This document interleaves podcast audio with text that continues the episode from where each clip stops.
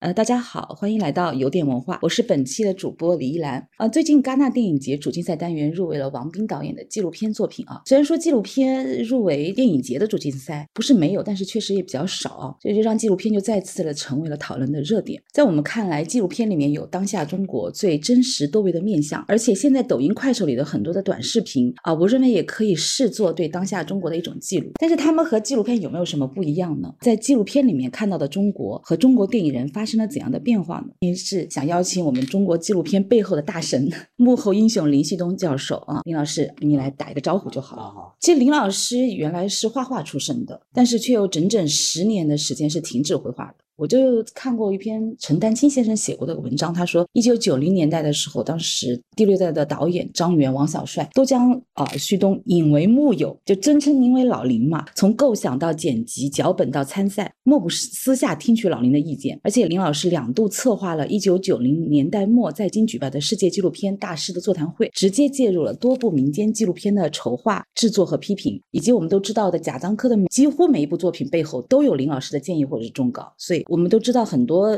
有名的电影导演，从张元到贾樟柯，林老师自始至终都是甘于无名啊。但是他其实投入的代价是，陈丹青先生说的话是，旭东几乎整整十年停止画画了。所以可以说，林老师是九十年代以来中国纪录片的活历史 亲历者和见证者。嗯，林老师可以来聊一聊，其实跟画画比起来，纪录片有这么大的吸引力吗？为什么会让您这样？这个呢，我实际上谈不到是牺牲吧。实际上是，我是从画画以外，在那个时候又发现了我喜欢做的一个事儿。这个情况是这样的：我跟王小帅、张元他们认识呢，是一个非常偶然的机会。呃，我在美院上学的时候，我的宿舍的对门就是刘晓东的宿舍。刘晓东呢，从附中开始呢，他就跟王小帅是哥们。后来呢，这个王小帅是后来考了电影学，当时电影学院呢还在郊区，在朱辛庄。他们平常见不到，就是一个礼拜可能就是礼拜六啊这样聚。小帅呢，在电影学院上学的时候呢，有一个密切的，当时张元还在摄影，是一个密切的搭档。他们俩就是基本上一个当时早期王小帅的所有的作业什么的摄影肯定都是张元啊。完了呢，他们经常会找廖东来玩，那么就这么认识。后来呢，我为什么会介入到纪录片这个里头去呢？说老实话呢，是这个当时呢，毕业以后，我是不太情愿的去了。当时我的工作单位叫北京广播学院，现在叫中国传媒大学。对。完了那个时候呢，去了以后呢，为什么不太乐意呢？到那儿呢，我是作为一个美术教师，但是呢，你想看，他那儿的美术课不是主课。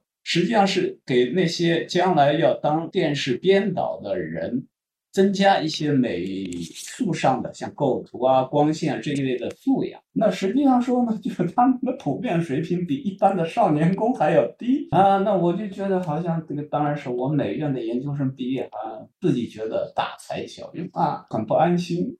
那么当时呢，正好呢有这么一个机会，他们那个导演专业呃，原来上。电影史的课的是电影学院的钟大峰老给他们上电影史。那几年呢，钟大峰老师去美国进修了，那么这个课程就落下了，因为没找到很合适的老师。我呢，跟电影怎么结缘的呢？当时呢，我在美院上课的时候呢，有一个很重要的一个机会，就是中国开始随着这个改革开放，电影回顾展开始有了。就是那个时候呢，当时实际上也不是当想就看热闹，开始还就看热闹，什么热闹都要看，摇滚乐啊什么的，那那都一个不落下。电影回顾展来了，这么好的机会看，不知不觉就看了很多电影，可能就是这样因缘际会吧。后来就是在当时刚刚有电影展的时候，对西方电影的了解很少，完了又找些书来看啊，一点一点的就爱上电影。所以我还以为是和贾樟柯有关系呢，因为我记得我当时我认识还那时候还没有贾樟柯的影子呢啊，这样子。贾樟柯可能还在山西，还没到北京。我也还是看陈丹青先生的一篇文章，他当时就记得有个情节，他说一九九八年的时候，然后说林老师专门给陈丹青当时在美国嘛，给打了个岳阳电话，说我看到了一部作品叫做《小五》，然后专门给陈丹青先生打了那么个电话，他就觉得哇，这个这个是打岳阳电话，你想说那时候多贵场所？嗯，所以当时这么激动，为什么？就他也是过了好多年。呃，可能我还要回到前面，我怎么跟纪录片发生关系呢？那么后来呢，就到广安以后呢，这个哎，学校里发现，哎，你怎么懂那么多电影史？那你就干脆上电影史给导演班上电影史，把我从美术教研室调到了这个导演教研室，就开始给导演班开始是只上美的这个电影史课。我也很很喜欢这工作，一一边跟他们学生聊，当时呢在电影资料馆还有还带着学生，学生也很高兴，带着他们去看电影。啊，看看那些就是经典电影。那么呢，那个时候大概是九十年代初的时候，正好呢是一个中国纪录片呢是一个比较大的一个发展。当时呢，就是我知道这个讯息，当时是在这个电视系主任，后来调到凤凰卫视的王继言的主持下，搞了一次这个纪录片观摩交流会。当时呢，体制内的这个创作呢，也出现了一些变化。大家热议的一部影片呢，叫《望长城》，当然是这种形式出现。这个第一，就电视台以前没有没有过这样类型的。完了，当然也有说好的，也有说不好的。没有后来就说起来，哎，各地的电视台的电视工作者啊，人很多，大家来一起一起观摩去。完了，就在那次研讨会上又。放了几部，当时确实是讨论那那时候气氛放松，嗯呃，想突破一下这个我们电视台的边界，放了一些独立剧，其中就有《流浪》，大概是当时崛起的很厉很厉害，吵起来了。呃，后来我是也这个这个很好，在旁边上课，他们说啊，那边吵得很凶。完了后来我去资料就把这片子调出来看看，哎，确实觉得。很有意思啊，看到了一种不仅是中国纪录片里头，就中国电影界里头没有这种一种影像呈现啊。那么后来呢，我就开始有意思，正正好我又是在教电影什么，有这个这方面的一些便利，我就去查资料。首先去电影资料馆，我很遗憾的发现，中国这方面几乎完全当时是空白，就是说他对国外的这个这方面的资料的收集，电影资料馆几乎是一个空。您指的是纪录片？纪录片，呃，就是说你当时呢有一本书，这本书应该是不错的，叫《世界纪录片史》，是埃里克·巴尔诺，一个美国教授写。但这本书说老实话，书是很好，但是翻译的很糟糕。它是从日文转译。当时呢，我们这个版权有管理不严格，完了可能就就这么出了，是从日文转译的。后来呢，我因为呃，有些工作需要，就后来查了一下，发现里头有很多关键性的故意。但是呢，它提供了什么？提供了一种线索，你可以按照里头提到那篇去搜罗。当时呢，北京有一个地方，就因为这个资料馆那边我找资料没有找到，应该是我早期完成电影教育有一个很重要的机构，就是法国文化处。法国文化处它有一个图书，你如果呃只要拿你的学生证。相关关的这个专业的广播学院啊、电影学院啊、呃美术学院啊、呃或者音乐学院啊，你拿这些地方的证件，交两百块钱的押金，就可以在那儿办个证。办了证以后呢，一个呢，他呃从星期一到那开始星期六还没有双休日，基本上晚上都会有两放两部电影，这些电影基本上都是经典，还也有一些新的，比方刚刚在国际上获奖。还有呢，就是他那个图书馆里头呃收藏了很多这个音像资料。按规定是你可以借一本录像带，多长时间随便你去你去去看，看到你不想看了还，就这样。第一，这个影片放映都是法语的，甚至都没有字幕，没有字幕的。呃，完了呢，录像带呢有时候有英文字幕，有的连英文字幕只有法文的。但是呢，他他那个可以借中文的台本，就就这么硬看。那个时候呢，就是从那个时候从法国使馆文化处看了一批。后来呢，我曾曾经在这个 中央台工作的时候，为了提高生活空间编导的那个文化素养，我后来是跟制片人商量以后，决定是，嗯，每周给他们放一个片子，不仅是纪录片，也也有我觉得特别好的剧情。请来了资料馆的山万里啊，说到那就说到跟贾樟柯认识。呃，贾樟柯认识呢，当时呢是这样一个情况呢。我当时呢除了在广播学院上课以外，还担任了东方时空生活空间的学术顾问。后来就跟那个他那个短电影的专员很熟。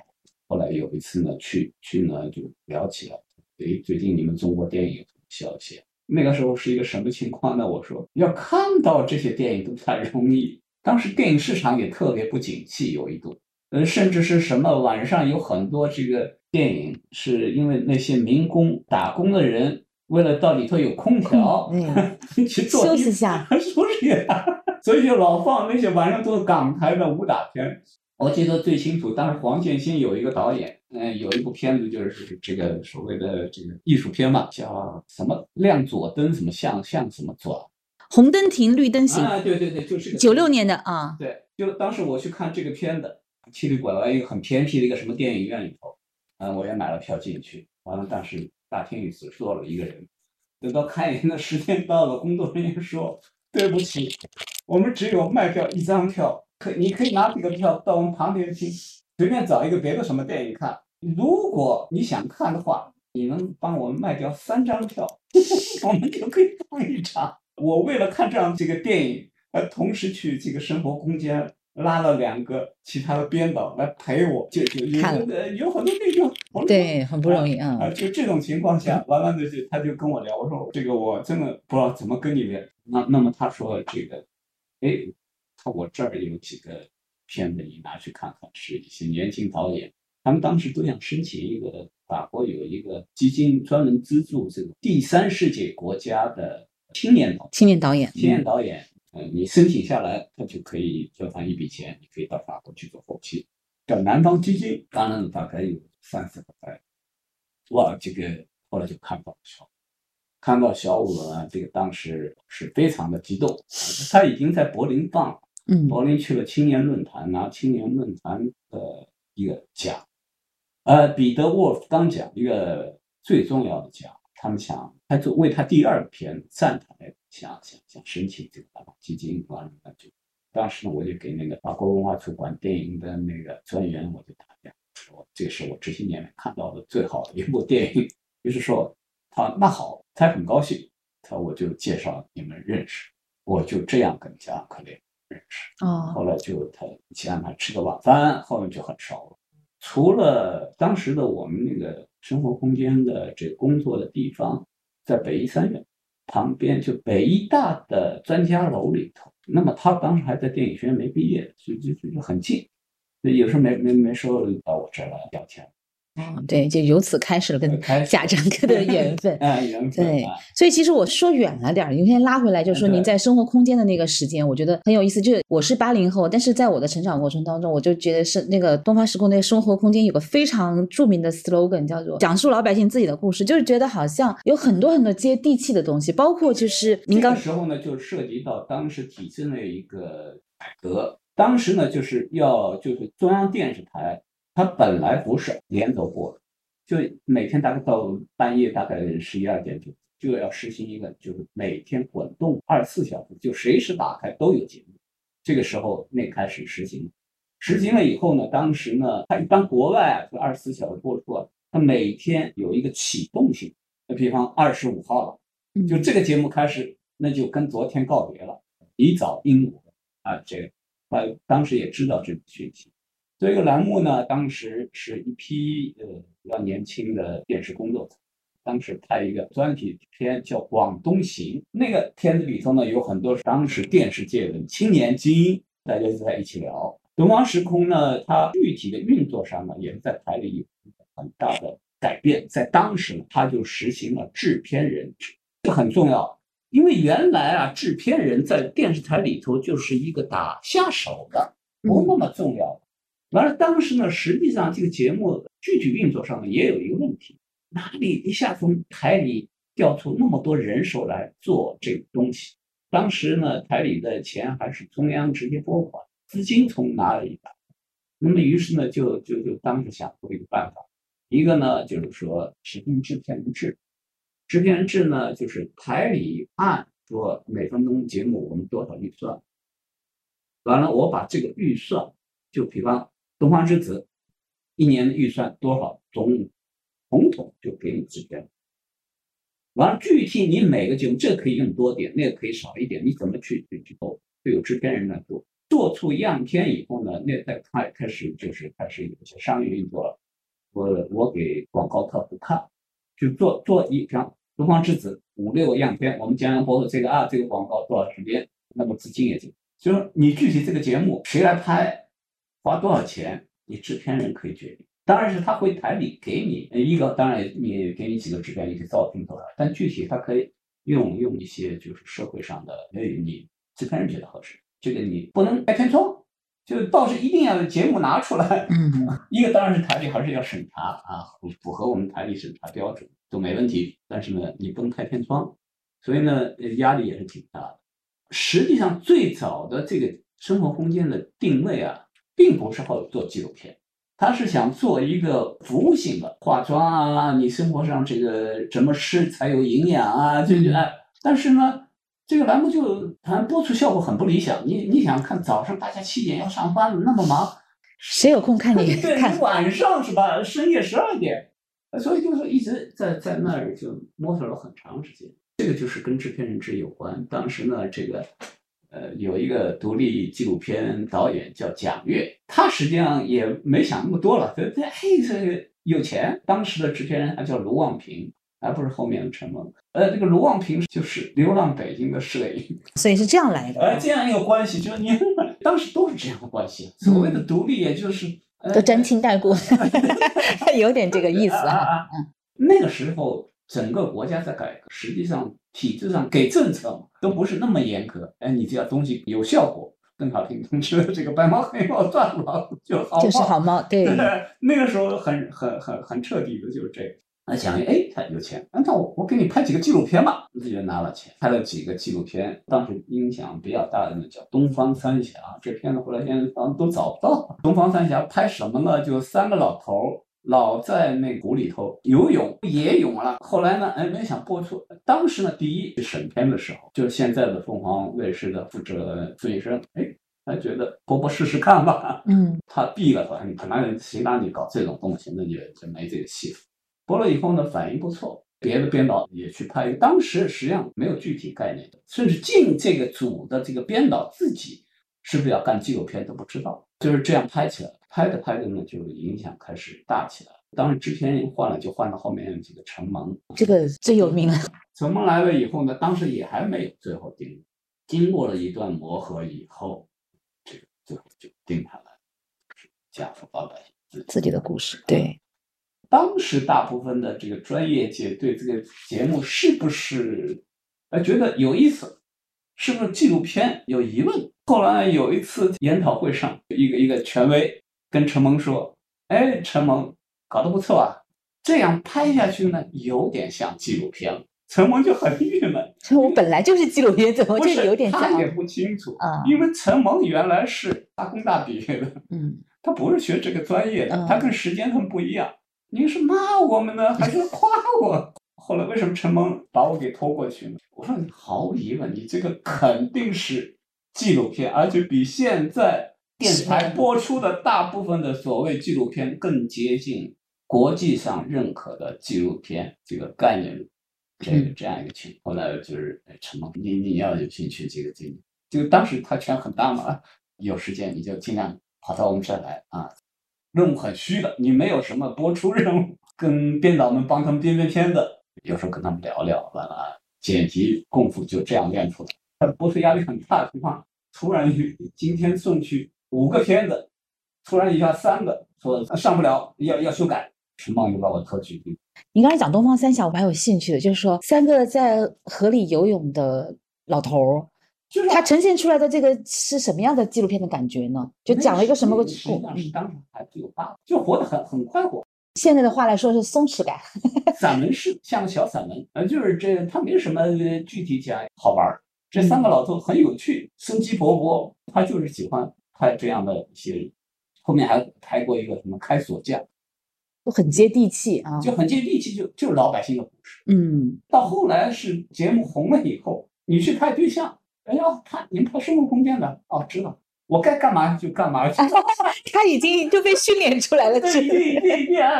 我曾经在上海去拍一个一个对象，他认为他自己是一个有特殊身份的人。开始我打电话说我是东方时空，我要拍你，他很高兴。听说我们是生活空间，他就很不乐意。你不是东方之子，而且要区分出不同的那个品牌。东方之子就意味着社会精英，他觉得我是社会精英，我不是老百姓。太有意思了啊！就是实际上是，我们找到我呢，他说：“哎呀，一个麻烦事儿。”那当时呢，有一个机构，现在都还在叫记协会。记协会呢，当时的一个负责人呢，就是说这个，我们说他要去文光去三行，三行，他说这。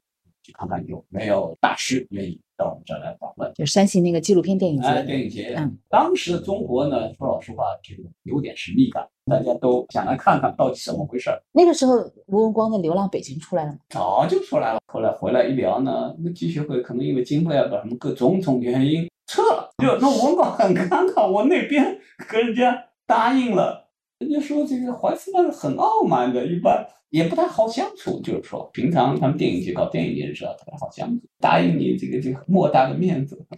那么后来，那我去跟陈芒说，陈芒说呢，那我们就过来办吧。这中间我沉了一点气，就 就把这个事儿给做大了。他们当时以为呢，你们就摆摆一个桌子啊，请请几个老外来聊闭门会议聊聊 天啊。嗯，而且呢，当时呢，一个什么大背景呢？九七香港回归。台长什么一个上上下下有关领导全带着人去去那边了，那么我们就这个事儿，啪的一下就邀请了各方面的人，请了四五个，有一个德国导演啊，有一个澳大利亚导演，名气最大是怀斯曼，当时来的人也很多，来的人到后来我们都不知道来了谁，很难得的哈，就是这样搞了一次，啊，真是电影节的主席也来。但是呢，后来呢，这次搞的国际上普遍反应不错，很多人还打听，哎，你们以后还办不办？也想过来看看。本来想第二年接着二三次办下去，后来这个马上叫停了，一叫一停就是六七年，完了大概是零四年的时候再续上，也不续。本来第二届后来就不叫第二届了，反正这个第二次办，第二次各种各样的原因，中央电台这个框架下办不成。后来呢，又找到另外一个机构，是广电部里头的一个是一个纪录片的机构，在他们这个框架办。那第二次呢，就请了朗兹曼，还有呢就菲律宾，菲利贝就这次今年柏林电影节的金熊奖。实际上呢，人第二次请的更多，片也放的更多。但是呢，就两个机构实际上是帮了大忙，一个三星，呃，我们三行是一个主题，就是说，呃，三行这个主题实际上就做的很大。一个呢有三行。一个日本纪录片，就日本纪录片，一个系列，呃，一系列从什么金村昌平啊这种，嗯，就就日本的到零四年前为止的那些作品比较经典的那些纪录片，那次放的很全。对我我看到的资料其实就是山西国际电影节对于中国的纪录片的发展非常重要。我看到的是您一九九九年的时候，当时您是出任了这个亚洲新浪潮这个单元的评委。那那个时候有集中的出现了一批，包括了江湖，然后杨丽娜的那个老头。那正好是这样，就是说我就讲这个所谓的 DV 时代。DV 时代呢，DV 这个数字嗯器材比较便宜啊，几万块钱，两万块钱嘛，你想想想办法，呃，可以拼一下。你像你要大的机器，一个十几万，那就那就那就是天价了，在那个时候啊。进进来进来了以后呢，那个。突然一下子就是说出现了一些就所谓，你你你像以前，嗯，不管吴文光的时候，是吴文光本来就是东方时空的那个制片人嘛？不是，吴文光呢原来是昆明电视台的编导，后来呢他有朋友在呃海外中心，这个也是北京，就是说这个临时策一班的做做做一个专题片。实际上，他的《流浪北京》啊，最早是是当时正在拍中央电视台的一个节目叫《中国人》，卢旺平嘛都是那个组里的人，卢旺平中央电视台正式的职工，都是体制内的。体制内，不然的话，你第一你没有这个条件。但是那个 DV 出来以后呢，突然一下就出来，跟电视台没有太直接关系。后来就越来越，他因为原来 DV 之前啊，就是大概有这么十来年的功夫，说起个纪录片，哎，有这么回事儿。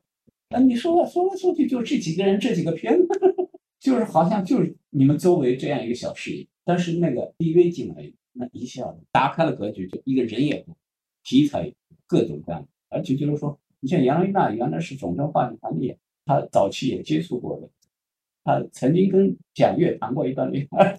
实际上当时的那个北京团价还不是，他们还买不起，他实际上是超八百，包括那个杜海滨拍那个铁路沿线也是超八。后面呢，当然是去弄点钱，嗯，这个弄一个机器。王兵为什么能拍成呢？我那天跟你谈到，我当时在这个周恩来的外交生活这个组里头拍图片，完了看到有一个剩下的机器啊，就跟那个西林厂似的，借去用用。虽然是借的，借的借，最后还的啊，还要还了。还的时候，这个机器已经就已经磨损的不行了吧？可能。他那个机器啊，就是有一个特点，因为杨林啊什么都是用这个机器。他那个机器呢，是摄影的出来东西啊，它跟索尼系统不一样。影像比较厚，比较接近电影，就就有一种哎那个电影的质感。但是呢，它这个机器啊，一到它比方是三年保修期以后，一到整个机器的功能就衰减的不行了。因为我所有素材都看过嘛，到后面一一部分素材就这样，你拍着拍着这个镜头自己会虚掉，估计回去也就大概也就寿命也就到期了。哎，所以其实，如果我们按照从《流浪北京》开始到铁西区这这个段落当中，您看到的这一些独立纪录片呈现出来是一种什么样的风貌？可能跟之前的不一样。对，呃，一一个开始关注个体，这个最重要的一点就关注，包括这个生活空间，还有一些你像上海的这个纪录片编辑室的有一些片子，跟以前的不一样。以前拍到一个镜头，按，那个原来有一个老先生说，战士们很愤怒。但是你听不到声音，只有他们说，当然是中间有一个磨合过程，就看也看了一些片子，陆陆续续有一些东西进来啊，盲人摸象一样，一点一点的摸摸的。比方像有一个老前辈跟我们说，这个刚刚刚刚改革开放的时候，我们也去这个国外来比些电影节啊，这个一些电影节啊，呃，他们也发邀请，我们也去交流。到了国外，他们很困惑。就没办法谈，谈不到一起。就我们觉得不错的地方，他们觉得这个这个完全不对嘛。呃，他们觉得这个片子得大奖啊，这个这怎么很重要的，这个经典，我们也看不出好来。就中间有一个 呃理解的鸿沟，有断代。这个实际上跟纪录片是有关。它世界纪录片史啊，关键性的变变化的时候，大概是五十年代五八年到六十年代初左右这个电影史里头有啊。在当时，器材发生了变，技术上也是有一个突破。学了一个呢，就器材一个轻便器材，就十六毫米的这个轻便器材的这个性能越来越好。还有呢，解决了一个同期录音问题。本来呢，这个很长时间就是就是同期声，同期声是很麻烦。呃，那个时候那个咱们这个过程长了，这个不在这儿跟大家说啊，解决了这个问题。那于是呢，就开始出现了一个真实电影。直接电影这个实践过程当中也有不同的观点争论，但是呢，那个以后整个的这个纪录片的制作观念，包括技术标准变。完了，你想看那个时候我们正好国内是处于一个什么情况？六十年代初跟苏联都闹掰了，基本上就是没有什么交流。而且呢，你想看他们这个老新厂有一些编导跟我聊起过，我们那个时候啊，胶片就比方拍重要题材胶片都是进口。要用国家外汇，那最好就是一比一，不然的话你就浪费国家钱。你要是像直接电影这样，去大量的耗费胶片，这个那就是犯罪了吧？这个这个这个也嗯，物质上也不行。断断续续的，他们讲那个时候呢，有一些信息通过呃各种各样，比方协助国外某一个，比方像伊文斯啊拍呃这个愚公移山啊，他他里头。带着他自己在记的，完了，像青云厂的有一些老编导就帮助协助他拍摄，哎，会有一些要求，但是这个里头到底为什么这么要求，他们不太清楚。但而且当时我们有一个概念，这个都是西方来的，批判，那就是那就一下改革开，改革开放以后呢，当时呢在早期对这个中国纪录片工作者影响比较大，这么两个，一个呢是当时作为批判刊安东尼奥尼的《中国》。这个片子呢，实际上是我们有版权吧，但是没放，没公演过，呃，就是，但是资料馆有，嗯。那么当时呢，大家开始好奇了，这个这个片子骂的这个力到底是什么样的？拿来看。还有一个片子呢，是呃，当时是一个机构拍的，后最后片子是卖叫《龙之心》，是英国的最后卖的英国 BBC 播出的。他们会讲一个具体的问题，他们会找一个具体的人物，通过他的具体的一个故事来表。完了呢，后面呢，大家就开始，当时尽管圈子小啊，大家有有时候经常会一起聊。中国纪录片第一次集体亮相是九三年的《山影情电影》。哦，是九三年，我可能查资料有误。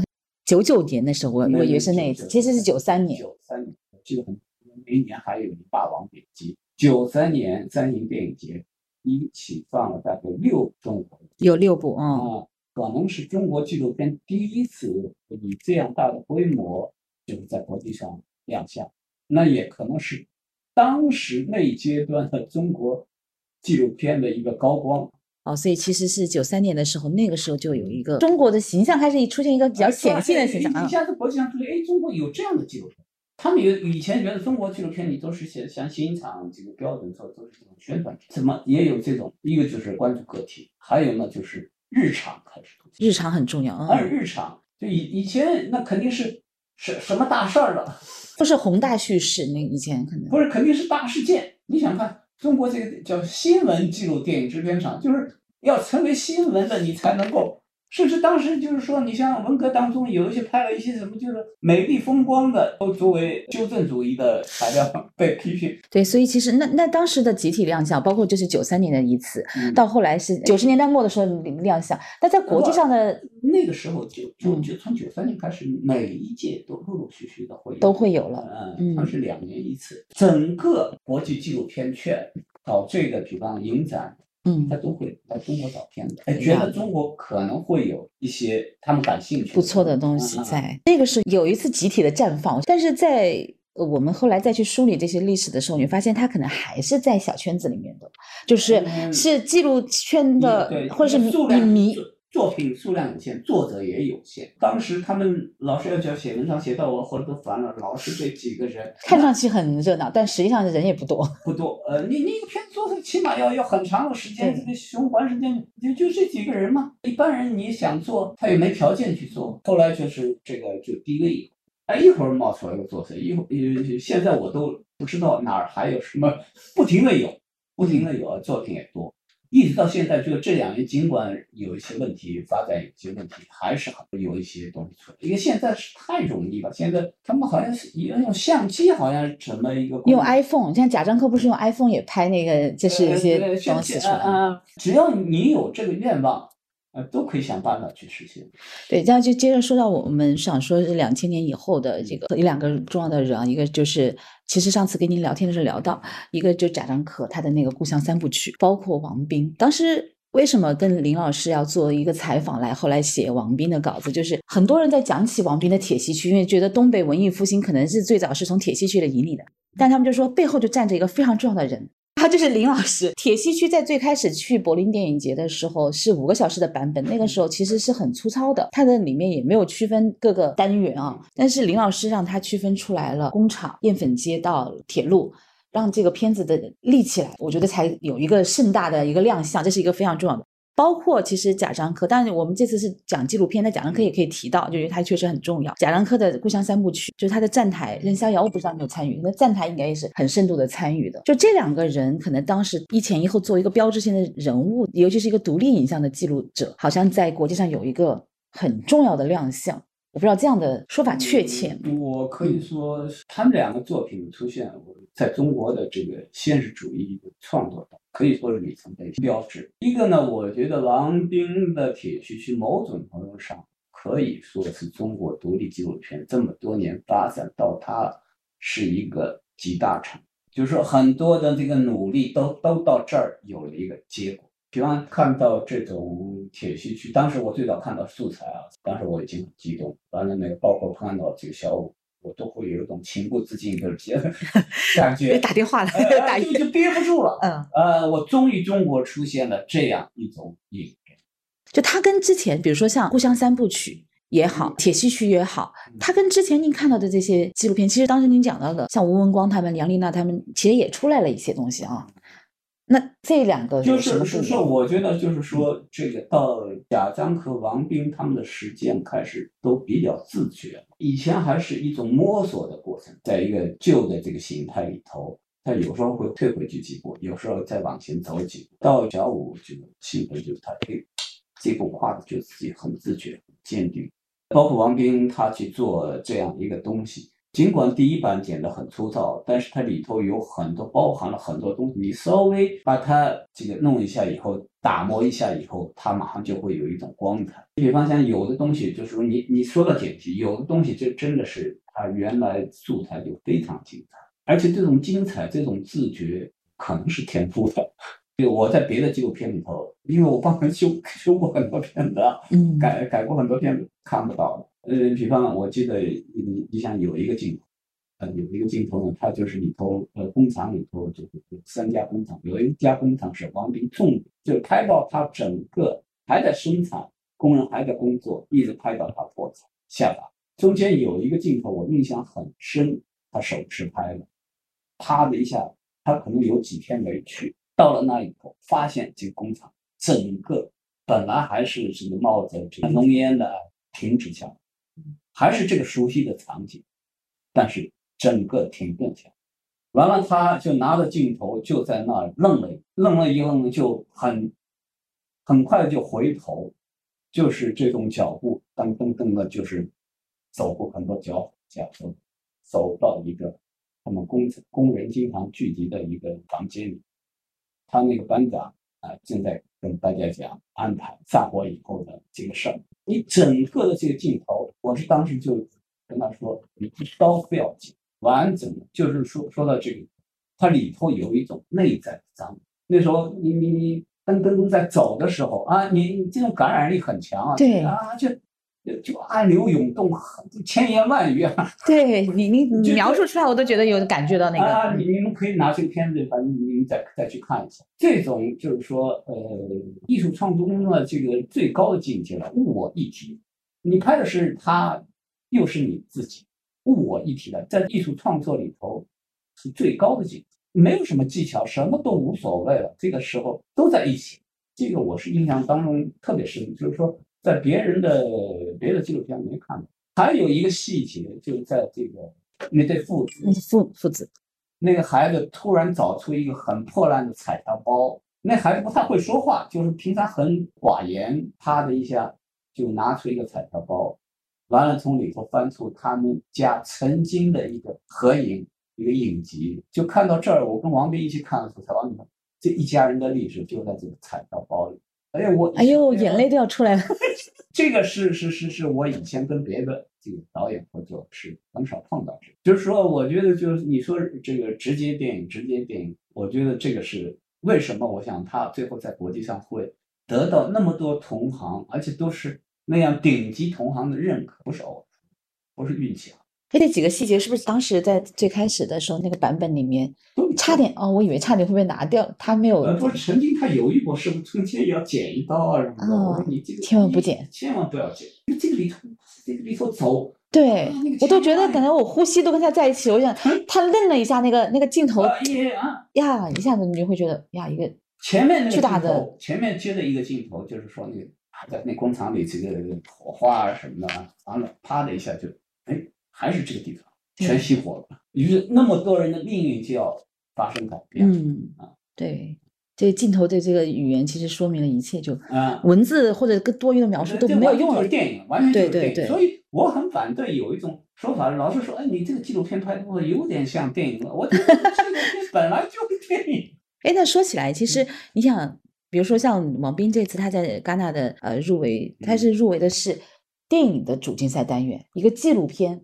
包括他之前那个洛迦诺的电影节里面，他也是一个纪录片来入围电影。呃，这就是主竞赛单元。对，就是这个现象，就是您觉得这他国际上是没有问题的，只是因为中国有很多这个误解，因为可能大家的接受方式碰到这种影片的方式，老觉得纪录片不是电影。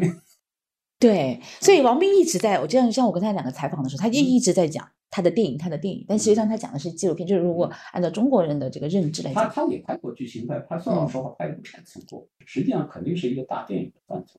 而且我在我的这个纪录片书里头，我就把纪录片定义为一种最基本的电影方式。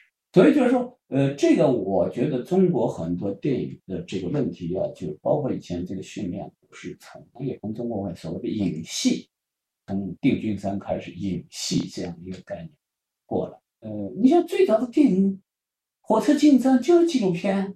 所以，就这个，我觉得很多国外的导导师，就你要去问他这个问题，他就你这个是什么问题？就这不是个问题，在这里不成为一个问题。我我我要合适了，你说问你为什么拍纪录片不拍了去拍故事片？我合适，我要我要这样表达，就这样一种电影方式来表达。呃，包括有些作家老师问为什么到底虚构高级呢，还是这个记录高级？我说这个很难说啊，这个有时要看你什么具体情况，怎么你碰到什么样的素材。像这个菜一样，有的就凉拌好吃，有的就你把它炖烂好吃，这个都没有问题的。你这个，就是你看，像《故乡三部曲》里面到第二部站台的时候，您当时是也非常深度的参与他的这个创作。就您您当时给他站台有什么样的建议呢？贾樟柯呢这几年这个习惯他改过了，他早期现在有一个习惯呢，总是剧本没有写完，他就开始拍，开始拍了。就是站台呢，可能这个很多这个东西跟他经历有关，他有些东西觉得烂俗于胸。但是呢，实际上就站台上半部拍完的时候，他下半部剧本还没有完全写完，就是有很多东西他实际上工作时候跟这个拍纪录片很像。嗯，现在可能他的经验多了，当时呢他经常会临到现场，他方案就改了。啊，你看啊，或者看了演员的表演，就就这些东西呢变化变化呢，大家就可能。这个制片有时候就会有意见了，你这个你要超出预算，但是我暗暗的跟他说，我说你啊有感觉拼命拍，制片本来是让我去劝他的，但是我私下你要有感觉，这种方式拼命拍，能能多拍一点，把你的想法多拍一点，剪辑的时候更有余地。对我们刚才聊了很多，都是在两千年前后的这个故事。但是中国纪录片的这个故事现在继续还在继续嘛？看到您当时在零九年左右的时候还谈到过，说大概在零五零六年的时候。那个时候的纪录片还是有一个发展的，就是为什么会出现这样的？就零九年，当时您在担任这个《云之南》那个纪录片的评委的时候，那个时候《云之南》那个时候应该是 DV 发展的最迅猛的时候，作者左一个右一个，完了片子也是多的不得了，不错的作品，就有意思的作品也。如果是说两两千年左右到。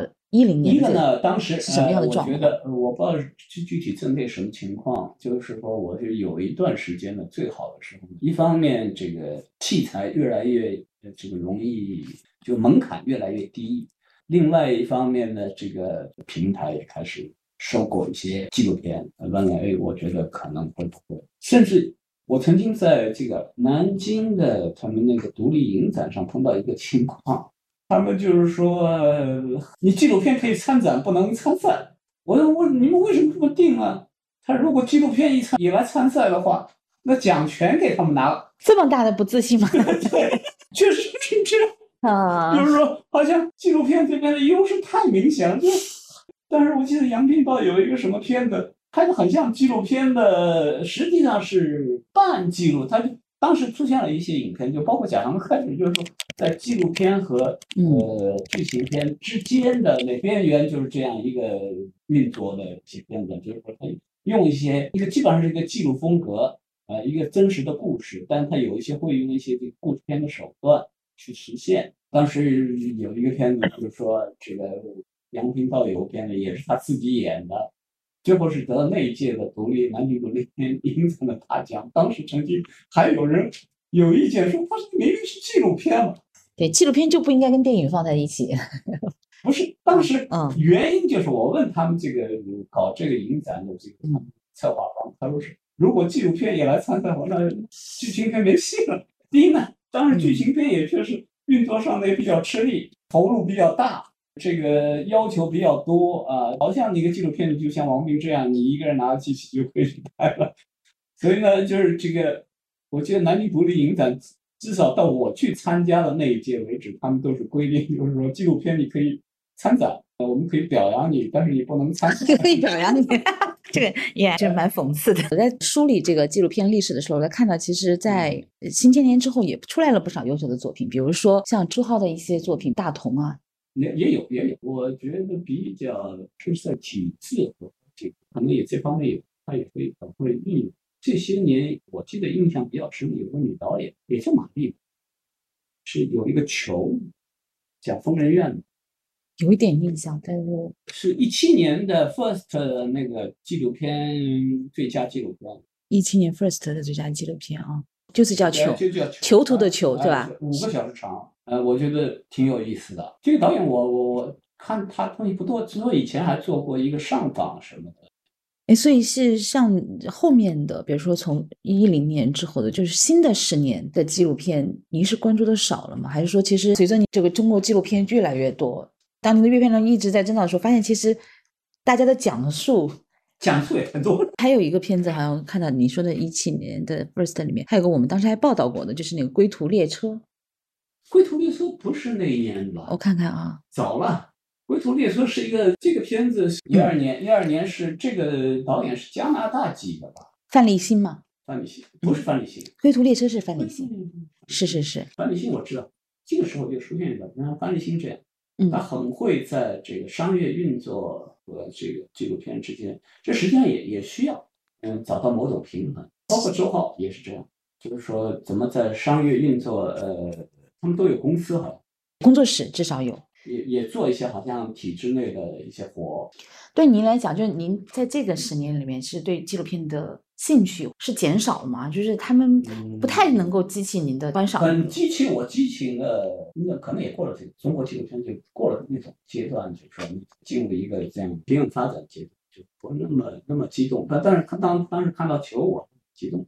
这个片子呢，当时这个 First 送了一堆影片里头，我一看这个片子五小时长，我就最后看看一下子就看进去了。再讲疯人院，这个疯人院呢也也也也不错，我估计疯人院可能也不烦他去拍。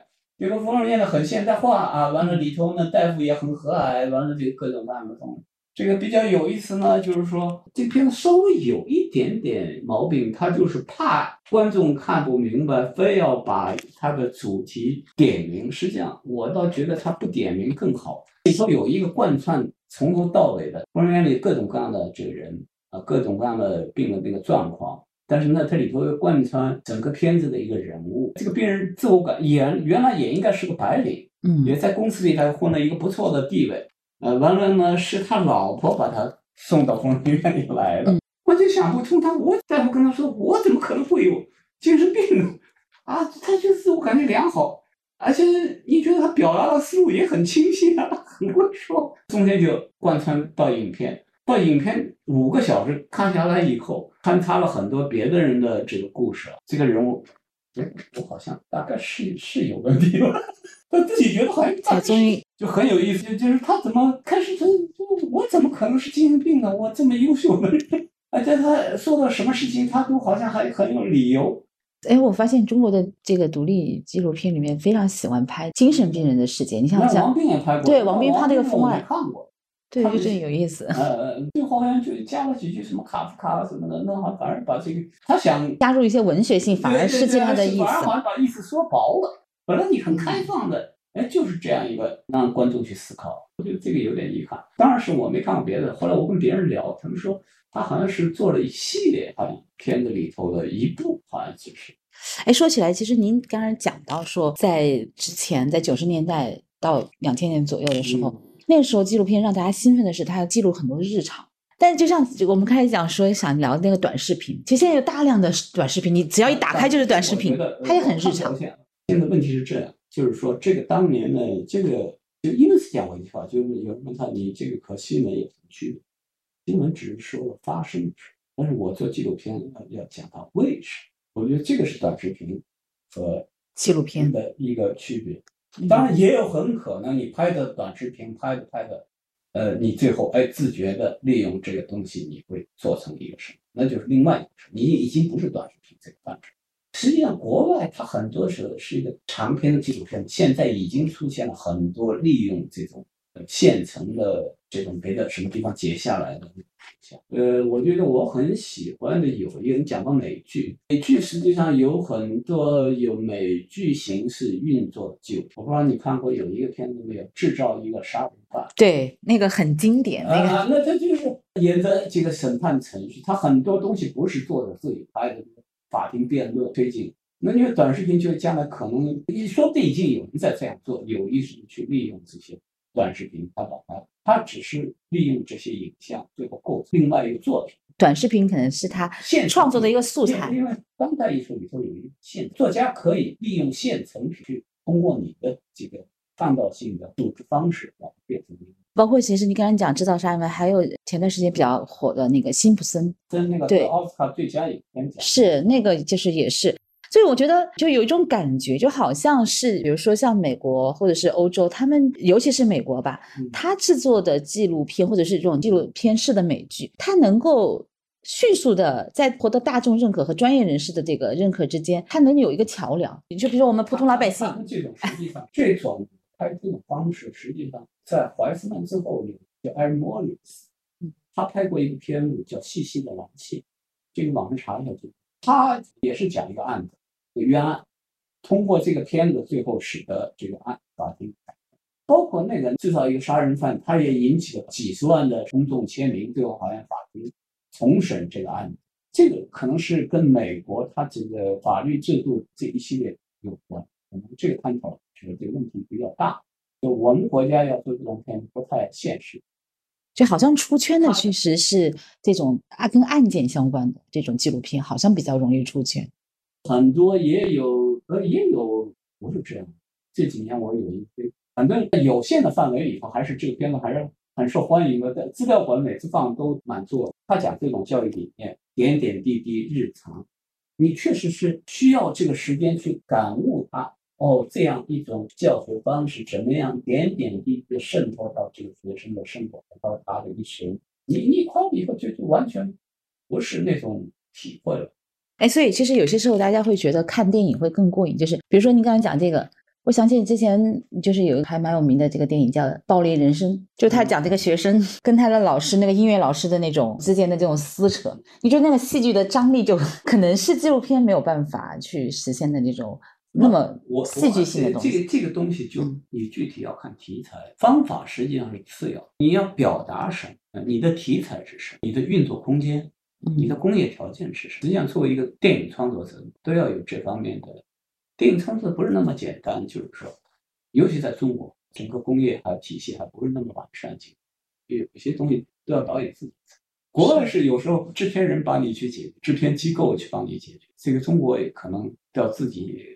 呃，现在好一点。现在有一些啊，一些孩子说去国外学了回来，也在做这方面工作。哎，所以现在中国的纪录片，就您看来，在世界上现在处在一个什么样的位置呢？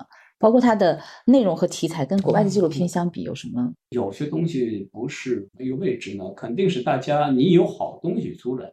现在中国不是那么封闭、那么神秘的一个，不像当年。对，那个可能当年多多少少有点。大家呢知道你，实际上他们国外也知道你中国的具体的情况是什么样。他们也有很多人，比方在中国做这些事儿，类似的是碰到很多问题啊，也知道会碰到什么问题。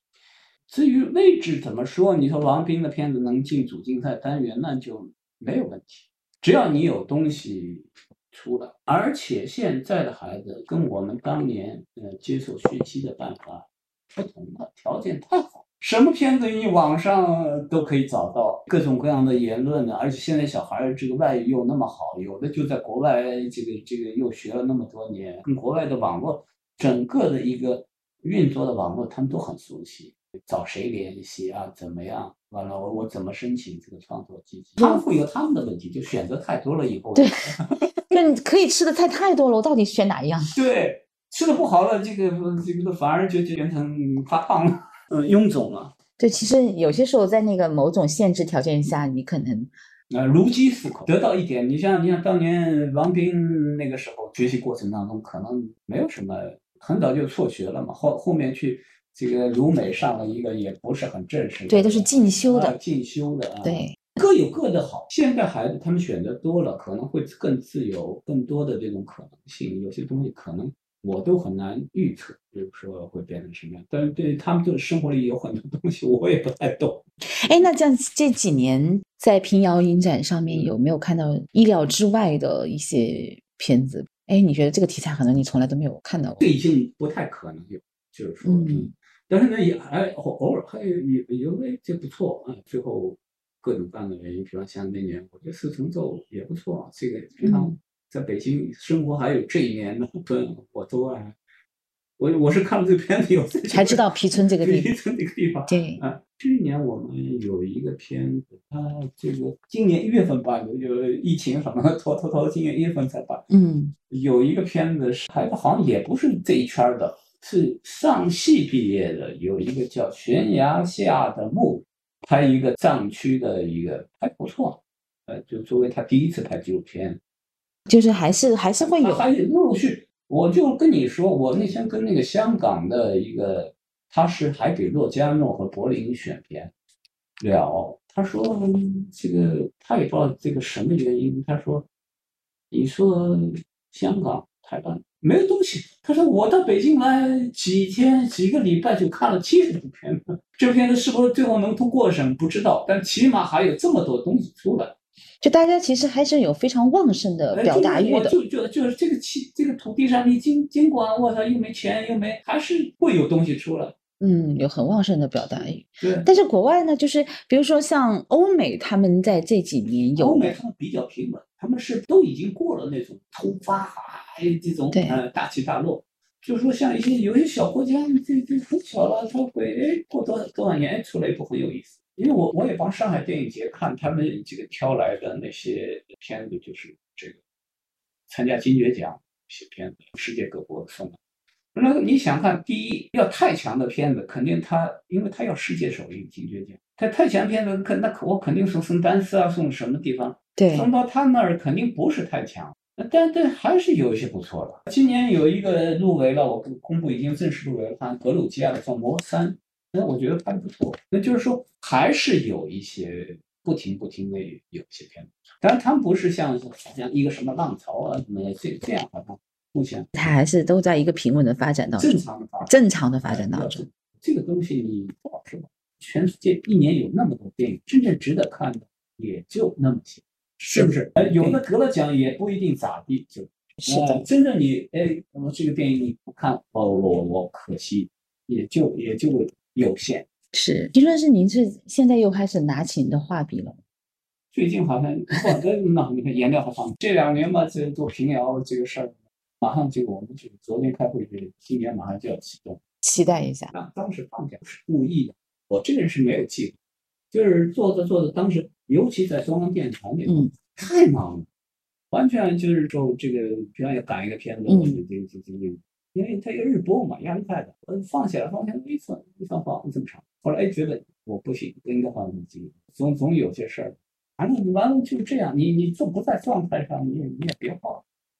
所以放下画笔也没关系，也没关系。我我还活着，在做自己喜欢做的事情。尤其活到我这把年纪，马上就看到头。但是林老师实在是太低调了，就是所有的。